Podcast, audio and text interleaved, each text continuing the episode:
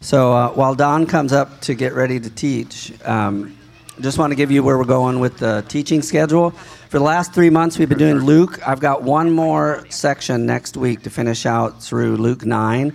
And then what we're going to do is we're going to shift over to look at the post-exilic period. So Don's going to give an introduction to that concept and to um, just some of the core concepts that come about during those scriptures. I'll be teaching Ezra, Nehemiah. And then when Don and Jim have their chance to come in, then they're going to be teaching from some of those prophets. So that's where we're heading for the next couple months. So Don, I'm glad you're here.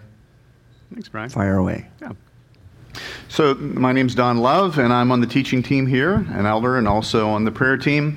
And as we were just talking about here, Brian was saying about this aspect of that balance of prophecy in the Old Testament and the New Testament.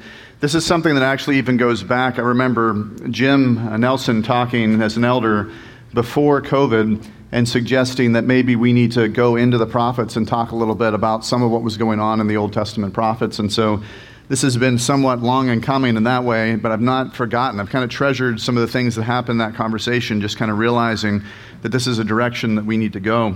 But I want to see here, when we talk about prophets, especially like Old Testament prophets, I'm kind of wondering, is it something that seems fun to you when we talk about prophets, or is it something that seems kind of frustrating to you? So if we talk, uh, if we did a vote here, more fun or more frustrating, how many of you would say when you think Old Testament prophets, you think more fun? Fun? Okay. How many would say more frustrating here? Okay. We're kind of divided a bit, but there's a lot of fun and a little bit of frustrating, and then a bunch of people who didn't vote. So you don't know necessarily which one it is, and maybe I, maybe I should have said that both fun and frustrating, and maybe that would actually summarize the prophets quite well sometimes, because they can be exciting sometimes, but other times you feel like you're taking a beating even whenever they're not, you're not the one getting rebuked, you know? Um, but then sometimes we actually are the one getting rebuked even though we're not the one getting rebuked. But anyways, so the second thing too, I was wondering, when you think about how important is prophecy to your personal faith, like your the way you live it now, not the way you think you should live it, but when you think about prophecy and the role of your faith, um, on a scale of one to ten, you know, how many of you would say it's somewhere on the low side? It's not really that important to you as far as like how you live your life or how you think about Christianity. You would say it's not that important. How many would you raise your hand? Okay, how many would you say you think it's very important? Raise your hand. Okay, and again, what's in the middle? So we got quite a few that are over here. So let's vote one more time so we can get a good one. And on the first half, in the way that you functionally live your Christian life, not that important, one to five. Okay, and the other half, five to ten. Okay, we got more raising our hand there. Okay, good. Uh, well, for me, even especially early on in my Christianity, even now, prophecy was really foundational to why I believe what I believe. The idea, Isaiah talks about how God is this God who knows the future, and he uses that as kind of the gauntlet that he throws down to say that he is better than all other gods. Any idol you can carve out of wood, he is so much better. Let those idols try to predict the future, but God predicts the future. And I always thought that was a pretty good argument to say that this is the God above all other gods, because if he's all-knowing and all-powerful, he at least either knows what's going to happen or he can make it happen. Regardless, he is going to be able to predict it so that it comes to pass. And so I always thought that was a really great analogy here. Um, Josh McDowell had a book, Evidence That Demands a Verdict, and it made popular this analogy, and it talks about how um, whenever Jesus was crucified on the cross, there was twenty-seven prophecies that were all fulfilled in one day, and then it says if you were just to take eight of these prophecies and you were to be able to figure out the odds of this, and a mathematician did this, an astronomer did this, and the math he came out with was if you had the state of Texas covered in silver dollars, have you heard this before? Okay, state of co- Texas covered in silver dollars, two feet deep, you mark one of them with an X, and then somebody's blindfolded goes, picks up one coin, that's the odds of just one prophecy being fulfilled. And you know, I heard those things early on, and I thought, wow, that's amazing. And then later on, I thought, wait a minute, how do you even come up with that math? I mean, how is that even possible in any way? And, and there were certain things that I'm sure figuring out, things like born in Bethlehem, tribe of Judah, if you can have census data. But the question is, do we have accurate census data of the first century? I don't know. I mean, Caesar Augustus took one, but I don't think we have it. You know, so Uh, then I started to doubt a little bit, like, wait a minute, this that's a little bit sketchy there. So, uh, yeah, it's good that prophecy's fulfilled, but let's not make too big of analogies that blow it out of proportion. And then I studied the book of Matthew, and I further got confused. Because Matthew would say things like, and this happened to fulfill this prophecy. And then I read it, and I'm like, wait a minute, that's actually talking about Moses. Or wait a minute, that's talking about Israel. Or that was actually already fulfilled before. How could this be fulfilled again in Jesus? And you can see how those outside of the faith especially would start picking these things apart and just say, like, look at these apostles here. They're just making this straw man argument to say, like, Jesus is the Messiah. And maybe they're doing it out of faith. Maybe they're so excited they think Jesus is the Messiah. So they go back and they find Jesus is the Messiah everywhere, everything, all throughout the Bible. And so I would go and I would talk to my Bible professors about this. And they would say, well, you know, I said, well, how can they interpret it this way? Look at this passage in the Old Testament. It's talking about Israel. And then usually what they would say is, oh, they're apostles, so they can do that. And I would think, are they really? Because they're twisting Scripture. Would I say the same thing? You know, if it was a Mormon or Jehovah's Witness that was taking and finding these things and going far beyond the text, uh, how do I know that I'm not in, like, the largest cult of all time? You know, maybe I need to go back to Judaism and, and just be a good Jew instead of following Christianity. Maybe we're the heretics here. And so for me, this caused a, a big struggle. And uh, it's hard to lead your family in a, like, an, um, wasn't even in an ungodly way, but it's hard when you read the Bible and it feels painful to you. Um, when you feel like, you know, if I just don't read the Bible, I actually feel better. And it's not because I'm feeling convicted. It's because I don't know if this is true. And the more I read the way that Matthew treats the Old Testament, the more it bothers me. And so it's just like I have enough to deal with that I don't have to struggle with the theology of Matthew here and all this. So today, as we get into the prophets, I don't know where you guys are. Um, I'm hoping that, yes, it can be frustrating. Yes, it can be fun here. Um, but I'm hoping that you're not struggling like I was. I mean, there's a lot of people that um, I bring these things up and they're like, I would have no idea that you could even struggle about that. And I, even even in the PhD courses I was in, I would ask these other students and they're like, they're cool with it.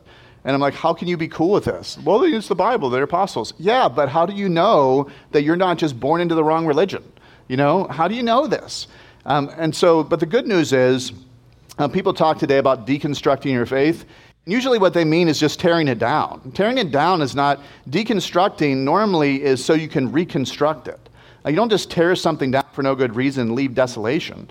And by the way, that's what happens sometimes in our theology is we hear something and it takes away something that's very important to us. Like for me, I didn't realize how foundational prophecy was for me until it got pulled out from underneath me. And then suddenly I realized I'm not standing on much anymore. Because I realized the way that prophecy was, if you look at those twenty-seven prophecies that were fulfilled in Jesus' crucifixion, a lot of them, you know, there could be straightforward, but others of them, I'm like, wait a minute, I don't know if I agree. Is that really a fulfillment?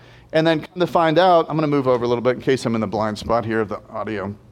Um, come to find out, well, Matthew was the one, or Luke was the one who said that was a fulfillment. So I can't disagree with them. If they're apostles and I believe the Bible is the word of God, I can't just say, well, I just disagree with Matthew on that point, right? Things kind of fall apart at that point. So, but what I want to say is that the neat thing is, I really think that those things that got deconstructed in my faith and got rebuilt again are the things that are the strongest. Those things that I can rely on because I know why they're there. I know how they're built, but it was painful to get there.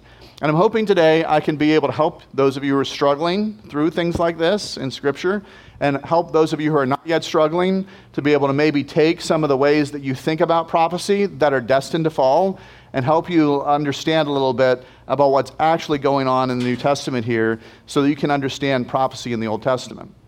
I'm also, though, going to share a little bit of what I'm currently working through. Um, and the good news is, though, I think that our understanding of the Old Testament prophets and who they are and what they did, and then how the New Testament authors understood them will help us to be able to work through the next stage of things that I think we need to all work through here as we get into the next stage here at Grace. So one of the things that's, of course, distinctive about prophecy is there's often symbolic features of it. And sometimes it seems a little freaky. You get into Ezekiel, for example, and he has all these wheels and things that are going on. There are these creatures that have multiple faces, which, by the way, scarily seem to be real, seem to be a kind of angel. They're not the kind of angel you normally put on top of your tree on Christmas time, but they're, they have different faces, and they're kind of freaky scary, and they have multiple wings all over the place. And the scary thing, too, is it doesn't necessarily describe them as bird wings. They might actually be insect wings. So these are freaky creatures here that are doing work of the Lord here. And they might be symbolic, even within their creation, but they might also be exactly real like that. And so their creation itself might be symbolic of something, and they still might actually literally exist in that way. Um, and as we're looking, though, through Daniel, for example, there's horns on beasts that talk to each other. Um, animals coming up out of abysses. And at first, as a kid, I thought this was like dinosaurs coming back to life, or, you know, Godzilla kind of creatures in the end times. Uh, but when you look at what's happening here, once you start being able to cumulatively understand the prophets, they all start to interpret each other, and they all start to make sense. And that's one of the cool things that I like about Brian's idea of him going through a historical book and Jim and I going through the prophetic books that are being written at the same time. You'll see as you read through Ezra, it mentions Haggai by name. They know each other. They're working with each other. And if we can start to understand how these books function together and how the prophets worked in their day and age, we might now understand how God speaks to his people better in this day and age and how uh, these things fit together. So don't give up when you see the symbolic there. Um, one of the things I would really encourage you to do is just to keep reading. Um, uh, there's been times when I've been so frustrated with the prophets because I'm doing my little reading schedule and I'm trying to interpret it, and I can't figure it out, and I put my pen down, my journal down for the day. The next day I pick up, and then it says, and then Daniel said to the angel, what does this mean? And the angel says, I'm like, well, why didn't I just read four more verses? Because then I would know. And then, plus, I'm reading the commentaries of what people are saying they think it means, and they're contradicting what the angel said in the scripture. And I think, that doesn't sound wise. I think I'm going to read the Bible and see what the Bible says about the Bible, and then make my judgments about that. And so I want to encourage you not to get discouraged about the symbolic part of it. Eventually, it actually becomes pretty cool. Eventually, a picture is worth a thousand words, and these symbols start to become powerful. They're not as scary to you anymore, and then you're able to start having fun in some of this prophecy. So one of the key verses for the Old Testament, if you look at this with me, Deuteronomy eighteen, twenty through twenty-two. Deuteronomy eighteen, twenty through twenty-two. So if you grab your Bible, it's one of the first five books of the Bible. Deuteronomy eighteen.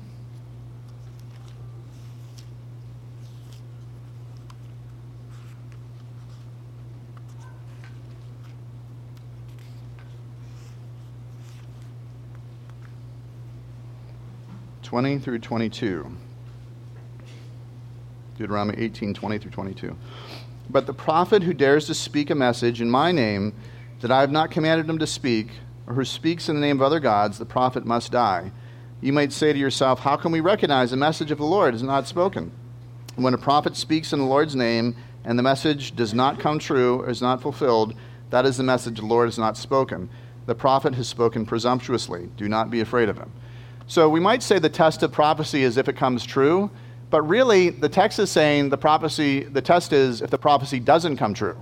So that's hard because you only know he's not a false prophet once he gets something wrong. Or no, he is a false prophet once he gets something wrong.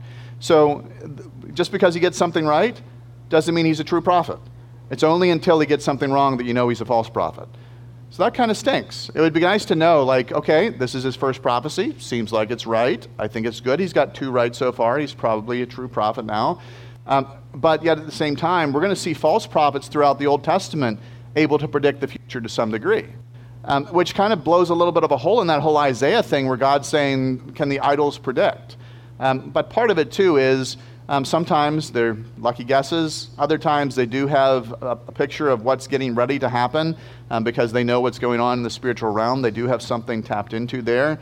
But that's still a little bit disconcerting because it requires a discernment to discern, is this person of God or not when they're speaking this message? Um, but in that passage, by the way, it actually predicts a prophet like Moses who's going to come. And it seems like ultimately Jesus is going to be that prophet like Moses that comes later on. So keep that in the back of your mind here as well. So a couple things on fulfillment. Um, I want to make sure that if you're reading some of the horrific things that God is predicting is going to happen, that you don't necessarily think that that's God's desired will that it happens. In fact, he's urging people not to do these things. And so sometimes when he's talking about things that are going to happen, it's not because God made them happen. It's because God knew they would happen if you take that path. So um, in a minute, we're going to see um, a list of some things in Lamentations. that happened, and God predicted they would happen, and they include like eating your own children. Um, and I want to make sure that you don't think that that's a curse from God. That God's like, all right, well, you did that, so guess what? I'm going to make you eat your own kids. That's not God's heart here. So I want to make sure we're very careful here. Just because God predicted it doesn't mean he planned it and wanted it to happen. It's just the result sometimes of the own fruit of our own labor here. Um, so secondly, and here's here's the place that actually helped me out. This is what, after years of working through this, this is something that I finally came up with. My professors didn't teach me this. It took me a long time to be able to get to the end of this. But there's something that's often called typology. And I didn't really get typology. It didn't really make sense. They would say, ah, Joseph is a type of Jesus, or Moses is a type of Jesus, or Jesus is, and I couldn't quite get what that means to be a type of something. But then I dug around enough, and back in the forties, they used to talk about this differently. They would say something like, they would talk about prefiguration. And so they might say that Moses was a prefigure of Jesus, that um, that David was a prefigure of Jesus. So there's a sense in which Jesus is a better David, a better Moses, and the way that David was, was in a way a preview of coming events about the coming of Messiah. And so when you look at prophecy, I always thought prophecy was like a prediction and a fulfillment. He will be born in Jerusalem. He's born in Jerusalem. Or born in Bethlehem. He's born in Bethlehem. He's born in Bethlehem. And then over here, he's going to be born of the tribe of Judah. And then he's born in the tribe of Judah. And I thought about prediction and fulfillment. But there's other prophecies here saying there's going to be a new Moses. There's other prophecies saying there's going to be a new King David, a new Exodus. Um, Israel is called God's son, and then Jesus is God's true son here. And so when we start to understand Jesus is a new Moses, Jesus is an Israel, um, Jesus is King David, Jesus is God's son, then after a while, the things that are talked about about Israel can suddenly be applied to Jesus prophetically. And you can start to see that maybe, just like a good book, what if God is guiding history in such a way that he does something in Israel's history that makes you realize later in Jesus that Jesus is now the better version of that? He's the better Israel. He's the better Moses. He's the better King David. Then suddenly you start to understand why this could actually be both a prediction and fulfillment and something that's a prefigure that finds its meaning in Jesus. So for me, it's important you kind of grasp that, because this is where I was able to rebuild my prophecy understanding a little bit here, is yes, there are predictions and fulfillments, but those are often, there's going to be a king like David that comes. There's going to be a prophet like Moses that comes. There's going to be an Exodus that comes. And Jesus then fulfills that. And so those things that talk about Jesus, David, um, Israel, can now be fulfilled in Jesus in a way that it's prophetic. So don't just think prediction and fulfillment. Think this idea of prefiguration. If that's something that's still intimidating to you, feel free. We can talk about it a little bit more and unpack that a bit. But that changes greatly uh, my ability to be able to say, yes, I think the apostles were handling the scriptures well. I think they were looking at real prophecies that were fulfilled in Jesus. And I can start counting up the prophecies. Even if I can't say anything about the state of Texas or silver dollars, I still can say there's some impressive things going on here about prediction and fulfillment. The next thing that's often missed is that prophets are not just predicting. They're not just foretelling, they're forthtelling, they're preaching. And so you need to think of the prophets as preachers of the law, where they're taking what they see in the law and they're saying, the Lord said that if you didn't do this, then this was going to happen. But if you did do this, then this would happen. And now you did this or you didn't do this, and so here's the results. That's pretty much the definition of preaching right there. They're seeing you didn't, you should have done this thing. This is what God's word says. And they're calling God's people back to the word. And so a lot of the prophets, when you're reading through it, it's actually not prophetic in the sense of looking to the future. In fact, the majority of an Old Testament book is not predicting something. It's actually looking back to the law and saying whether or not Israel or these other people followed what God said. And so think of the prophets not just as foretelling, but also forthtelling here, not just predicting, but also preaching. And so I want to look here briefly. I know you won't be able to exactly see this, um, but I'm going to explain it to you here, and I can get you a copy of this as well. But if you uh, look at Deuteronomy, that's where God gave the law the second time in the Old Testament, first in Leviticus, then in Deuteronomy. Then later in Lamentations, a lamentation is a lament where somebody is sad that something happened. So you might lament at a funeral. Well, for Israel, when Israel doesn't follow God's law, eventually God says, I'm going to take you off into captivity for seventy years in Babylon because you have not followed my Sabbath. So for seventy different Sabbath cycles, they're not just supposed to have a Sabbath every Sunday, but every seventh year they're supposed to have a Sabbath. So for four hundred ninety years, they didn't take a Sabbath. Uh, so he said, all right, so four hundred ninety years, you didn't take a sabbatical year. Well, now you're going to take seventy of them all at once in Babylon, and you're going to go now. And so that's essentially what happens here. And so Lamentations is where they're lamenting this, um, because it's not just that God's giving them days off for seventy years here. What he's doing now is essentially kicking them out of the blessings of land so they can wake up and realize that, that there actually is consequences to not following after God. And so if you look down through this in Deuteronomy and Lamentations, point by point, you'll see that it starts out in Deuteronomy twenty-eight. Um, and Deuteronomy twenty-eight is talking about there's not going to be any rest for you people. And then Lamentations, there's no resting place. Then your sons and daughters are going to be given to another nation. Your children have gone into exile in Lamentations. You're going to flee from them in seven directions. And it talks about how you've all fled. And then it talks about you're going to be objects of scorn. Then in Lamentations, they scoff and shake their heads at the daughters of Jerusalem. It talks actually about this cannibalism of children. And then it f- comes to pass here in Lamentations. It talks about how the enemy's not going to respect the old or pity the young. And then both are lying dead in the streets. Um, how you're going to build a house and not live in it. Well, here's what happens. They built houses and they didn't live in it. It just keeps going on and on where you see it's almost like an I told you so kind of method. And it doesn't actually take a prophet to figure these things out. If you had just read the law, you would think, you know what? We didn't really do these things. So if God's serious about this, maybe this is going to happen. But the problem is God is so loving and kind and patient that after a while you think, ah, he hasn't punished us for four hundred ninety years. That's, nothing's going to happen. That's generations. And you start to shift, and your view of who God is shifts, the culture shifts, and you start to think like, oh, well, you know, maybe God is going to bring wrath. Maybe this, there's this God of love, this God of peace, and you focus so much on the God of love and the God of peace, you don't realize that your whole civilization is imploding to the point where God is going to have to wipe the plate clean and start over. And so what we have here in Deuteronomy and Lamentations is almost a point for point back and forth where we see this is a prediction in some ways because God predicted it was going to happen, but it's also kind of a consequence. You touch the stove, you get burned. So we need to think about these prophets as preachers of the law as well. One of the things too is we, we sometimes would think it would be really cool to be a prophet in the sense of like getting to know. It's it's not cool in that sense that he might ask you to do weird things like lie naked on your side for years, lie naked on your side for years, um, or be able to um, have to do something something where you're going to be hated by people. But it would be kind of cool to know what God's plan is.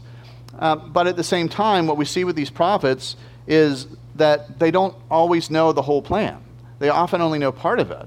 Um, you'll see in Daniel, there comes a point in Daniel nine where he realizes he's at the end of the seventy years of the exile. So what's going to happen? He he prays, and the Lord's going to send him a message, but it takes a long time because the angel bringing the message is fighting against the prince of Persia. There's a weird story there.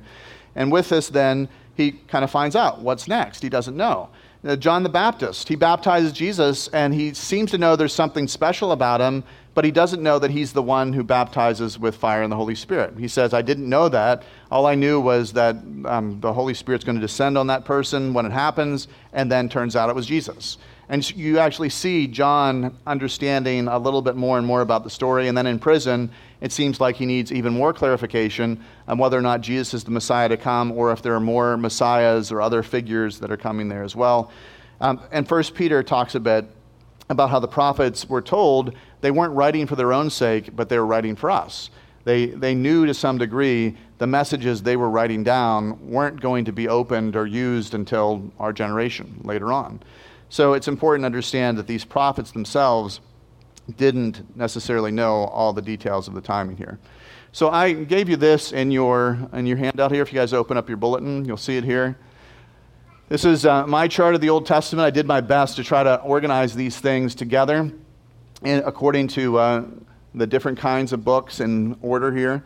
You'll notice most of the prophets, the writing prophets here, they happened during this time period of Second Kings. That's where the kingdom divides. you have Israel and Judah, so the twelve tribes of Israel split off. You got Judah in one group and all the rest of Israel in another group, because Judah had the temple, the other people didn't have the temple, and so when they got into an argument with each other and they split off, uh, the people with the temple tended to stay more righteous because they were following what they were supposed to do, whereas the others started making pagan altars pretty quickly. So at this point now, we have twice the kingdoms going on, because we have both Israel and Judah kind of separating as different kingdoms here. And so Amos and Hosea are written to Israel, and these other books are written primarily to Judah, although in some of the larger books, especially Isaiah and Jeremiah, Daniel, Ezekiel, you'll see often there's a spattering of them talking to other nations as well. But normally, each book is written to a specific nation, and it will tell you at the very beginning of the book what that nation is. So it's important to understand when these books were written and the nation they're writing to, because that's going to affect the interpretation of what's going on here. And essentially, we got three different categories. We have those before the exile, those during the exile, and those after the exile. So we call these pre-exilic, exilic, and post-exilic. You can sound smart if you use the words exilic. It sounds good. But with us, pre-exilic, exilic, post-exilic. But really, all this means really is a lot of these books here, they're going to find a lot of fulfillment in the exile. And so sometimes when you're reading here, a lot of these prophets are all going to be completely fulfilled by this time or close to. Um, but even then, remember we talked about prefiguration, you know, the idea that some event could actually look ahead to some other event. And so oddly, like in Isaiah, for example, here was one that threw me off for a while, the virgin conceiving and having a child. If you read Isaiah, it seems like it's his wife in the next chapter. If you look and read through that, the virgin conceiving, the word young woman can just mean young woman. And so the prophecy seems to be fulfilled in the very next passage, but that doesn't mean that this isn't looking ahead towards something else, a greater fulfillment later on. For us, one of the reasons why we're choosing this era right here when we talk about the prophets is uh, with COVID, it's not like that was a seventy-year exile or anything, but for some of us, it really felt like that. It was very impactful on a lot of people, um, and some people have not recovered. Uh, maybe maybe we all haven't recovered. I don't know. Uh, but with this, the idea is we're hoping that if we can be able to focus on this time period coming up out of exile, there might be something that Scripture has to say for us as we look ahead to what God wants us to do in this next era. And by the way, uh, some of these are called minor prophets because they wrote shorter books. The ones I put in white writing, Isaiah, Jeremiah, Ezekiel, Daniel, those we call those the major prophets because they wrote more. So they tend to be more influential in the sense that they said more, um, and so we tend to rely on them more, especially Isaiah, for example. But uh, Ezekiel, Daniel, Jeremiah, um, they're often going to be cited because there's just so much in those books. So, but this doesn't mean there weren't prophets before this. In fact, um, we have, um, arguably, we could say that um, the first five books there that Moses wrote are prophetic. He is referred to as a prophet, and even um, even Abraham's referred to as a prophet. Ezekiel, I mean, um, what's the guy's name? Elijah and Elisha, but they didn't write anything. Even Jesus didn't write anything, which seems like kind of a ripoff, right? Just let Jesus write his own book, right? Why do the apostles need to write? I don't know that I trust them. You know, they didn't really seem like they got it when he was here. Um, but the thing is, the Holy Spirit then comes and then illuminates and helps them to understand it. And so, so understanding what the era is of each book helps us to understand if it's pre-exile, during the exile, or after the exile. That helps us to understand a little bit of that context. And the good news is you really only have to understand three of them, pre-exile, exile, and post-exile. So it simplifies it. And most of them fall right underneath Second Kings. So that's pretty easy. So even though they look like we got all these Old Testament books, most of them, the historical context, is just right there under Second Kings. So not bad. All right. So the next, though, is the, the New Testament context. When we think about the New Testament then, this is my chart of the New Testament here. And when we think about the New Testament context, uh, really the big thing is after the resurrection, things kind of change a bit. I, I really would like to know how angels function differently in the New Covenant than the Old because they're messengers, right? But if we have the Holy Spirit inside of us, well, then they don't have to carry messages around as much, right? Because the Holy Spirit's here. We have a streamline in with the Holy Spirit with us. So, and unlike the Old Testament where it talks about these prophets having the Holy Spirit come upon them and then prophesying, well, now the Holy Spirit indwells us. But we have something called filling here in the New Testament. So we have indwelling where the Holy Spirit lives in us, and then filling where we're walking in the Spirit. And we also have maybe empowering and anointing. And so still, we could still have something like that from the Old Testament where the Holy Spirit comes upon us, even though he still indwells us. So I don't know that it's, that it makes it any more um, simple to understand. I just know it's better, that there's something better about the Holy Spirit in us now. Um, and we're, to- we're told in Joel chapter two um, that the sons and daughters are going to prophesy, old men are going to dream dreams, young men are going to see visions, and it doesn't matter whether you're a slave or free. This is still going to happen. And so with this then, um, you look at the book of Acts, and it actually talks about this being fulfilled. And so you, if you go to Acts chapter two, you see them quoting this passage. So when you look at Hebrews one one, it talks about how in the Old Testament, God spoke to us through um, the prophets, but now he has spoken to us through his son. We know that's a big, better deal. Um, and we look at um, First Corinthians thirteen, it talks about how there's going to come a time when the complete comes, or the perfect comes, um, that we're no longer going to see in part and hear in part, because we're going to see face to face. So it talks about prophecy ceasing, words of knowledge ceasing, uh, as though we've come to this full wholeness. And some people will take that to mean the New Testament, when the New Testament came together. Um, the problem that I have with that is, going to the highest levels now of at least evangelical scholarship, I've been able to study to some degree in the original language and all of that. I don't feel like I'm still seeing face to face through the text of Scripture. Now, with the Holy Spirit, there's something there. Maybe we can argue that that's face-to-face, but even then, there's still something different than what happened with Moses, because my face isn't glowing, right? Do you know this? Remember that story? Moses is meeting with God. He walks out. It's so freaky that his face is glowing. He has to cover himself. No one's ever said, your face is freaky glowing. Could you please cover your head? I mean, that's never happened to me. So even though there's something better about the new covenant, there's something that's not quite in its fullness yet. And remember that the text actually said Moses spoke face to face with God as one speaks to another person. I think that Paul might have that in his mind, that there's that level of intimacy there. And so the question that I have is, can we honestly say that we have come to that complete fullness yet, and that all these things have ceased? So for me, this is where I'm working through this New Testament prophecy thing, because I grew up in a church where, you know, the Holy Spirit was kind of talked about, and um, maybe we believed in prophecy. I don't know. We never talked about it. Um, but the people who believed in prophecy in my day were on like T B N, and they would paint their furniture gold, and and their hair was purple. And there's a lot of weird things that were going on um, that made it kind of think like, I don't know that I trust these prophetic people here. But if you look at what Paul's saying in Corinthians, he talks about how um, that, that uh, if you look at First Corinthians fourteen one, and some of these, I, I have to go fast because we're just trying to cover a lot of stuff. I wanted to look at these passages, but you might want to look these up so you can be able to follow along and be able to just make a note here. But First Corinthians fourteen one, it talks about how we're supposed to earnestly desire the gifts of the Spirit, especially prophecy. And then you look at First Corinthians eleven, and it starts to lay out some of the rules here, and it says that women are supposed to pray and prophecy with their heads covered.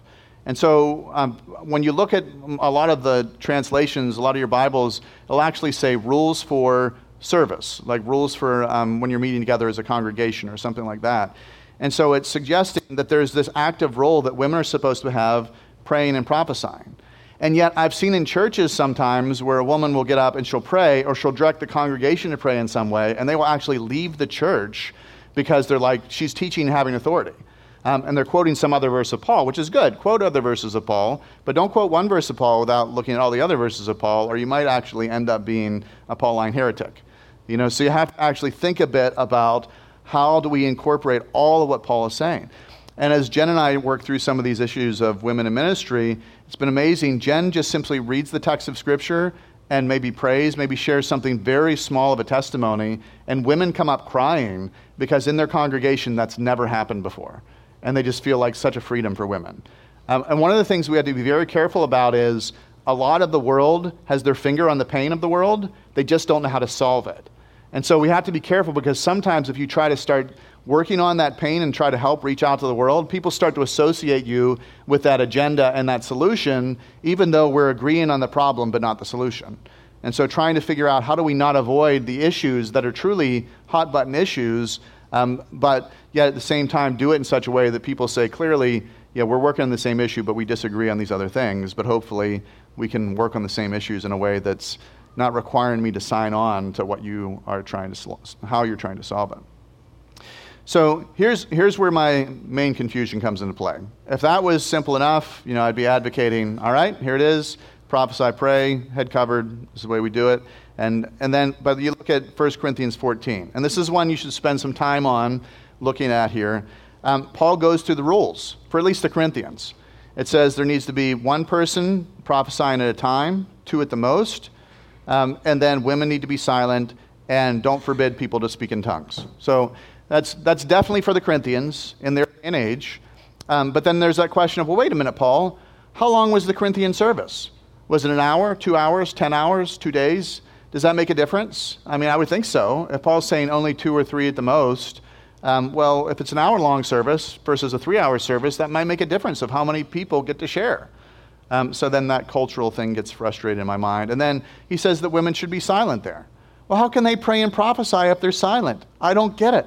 Well, maybe that doesn't mean silent like we think it means. Maybe it's there's a silence and a reverence and a respect in certain areas of the service or certain areas of teaching. Um, and remember, prophets, they actually were preachers. And so a lot of people will say, well, women can't be preachers. Well, wait a minute, what if they're a prophet? And they're, you know, or have some prophetic thing they're supposed to say. It's going to sound a lot like preaching because that's kind of what prophecy is, right? It's not just predicting. It's so now suddenly it's like, well, wait a minute. So maybe women can't be teachers, but they can be preachers? Or, well, let's let's figure this all out. So that's kind of where I am tossing some of these things back and forth, trying to figure out how does all of this fit together, because I like to think Paul had a nice theology that fit, and he's not contradicting himself. That seems like counter to Scripture, uh, belief in inerrancy and that the Bible's reliable. So with this, I want to just kind of wrap up here a little bit. I really think that more of us actually believe in prophecy than we think. Um, especially here at Grace, we've been praying for people in other countries for God to do certain things like dreams and visions, and then we see it happen. And I think missional people tend to realize God still does this because we see, like, we sent people out, they seem like reliable people, they came back as reliable people, we don't think they went insane while they were there, and they're giving these reports back that seem to be legitimate reports that God really does this stuff. And so I think for us, we think, yeah, God, God could do that. And then I gave that sermon back around Christmas last year about dreams, and some of you actually prayed, Lord, I, I do. I want to hear in dreams. If you still do it, I want to hear that. And then I get reports back immediately that people were saying, yeah, God did it for me, and this thing happened. And and so maybe, maybe God does do this. And if we believe that we're supposed to encourage and warn and call and guide people because God's leading us in something, maybe that should be considered prophecy. And it's hard for me to say, though. Like, I had a friend that I would say, like, um, you know, these precognitive dreams, I would talk about someone having a dream that they saw the future, and he's like, look, man, precognitive, seriously, that's not a biblical word. Just use the word prophecy, prophetic dream. Why are you trying to avoid the biblical term? Well, because people have abused it. I think because it seems weird to me, it seems different to me. I'd rather go to something that sounds more psychological than something that sounds, you know, too charismatic-y, you know.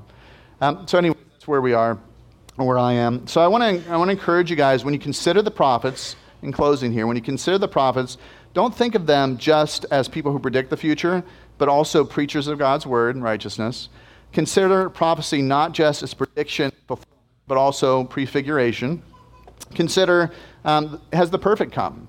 What's the role of women? What's the role of prophecy and praying in our congregation?